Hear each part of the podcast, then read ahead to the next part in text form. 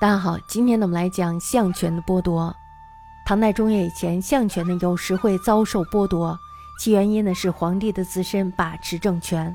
武后、中宗、睿宗三朝三十年间，由于武后、韦后、安乐公主、太平公主等人的垄断朝政，以至于三省无法充分行使职权。当时的宰相只能苟合取容，以保禄位而已。武后呢，自高宗后期当国，竭力排斥前朝的老臣。启用新进，逐渐的就以至于事无巨细都由他本人决断。同时，他恣意杀戮宰相呢，因细故而被杀的先后达到了十六人之多。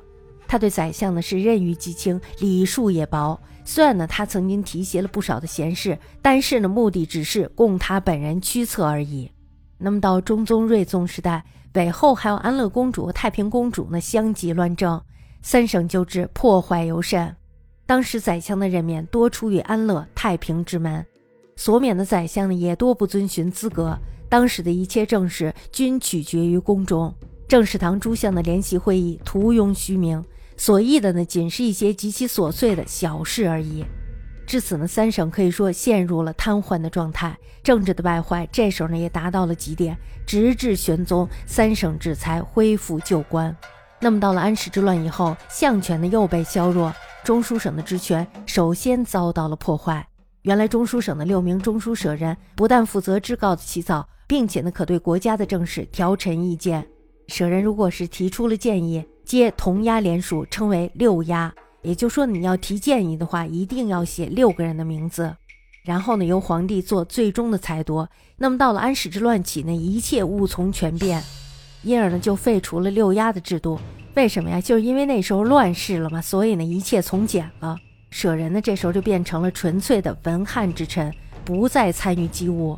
那么他的重要性呢，这时候就大为降低。其后呢，建制舍人不设长员，也就说呢，用到了就任命，不用呢就没有了。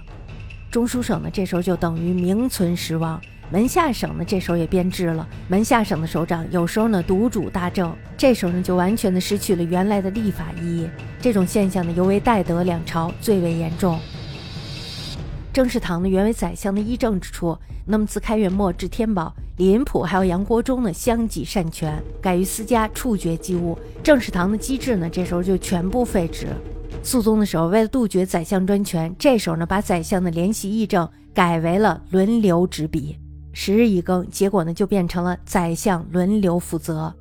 那么到了德宗的时候呢，宰相虽常有四五人，但是呢，皇帝有时只与其中最亲信的一人商议大政，其他的宰相呢竟然不能预闻。也就是说呢，其他的宰相都不知道。中书舍人的职位继废，代之而起的呢是翰林学士。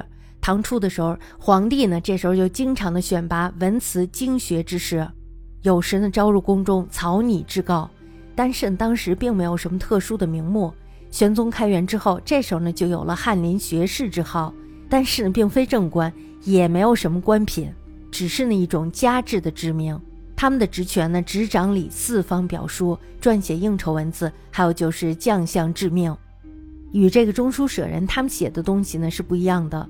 那么到了安史之乱之后，大家知道天下大乱是吧？时间就是金钱了，变得。于是呢，诏书这时候就不经中书，而由翰林学士起草。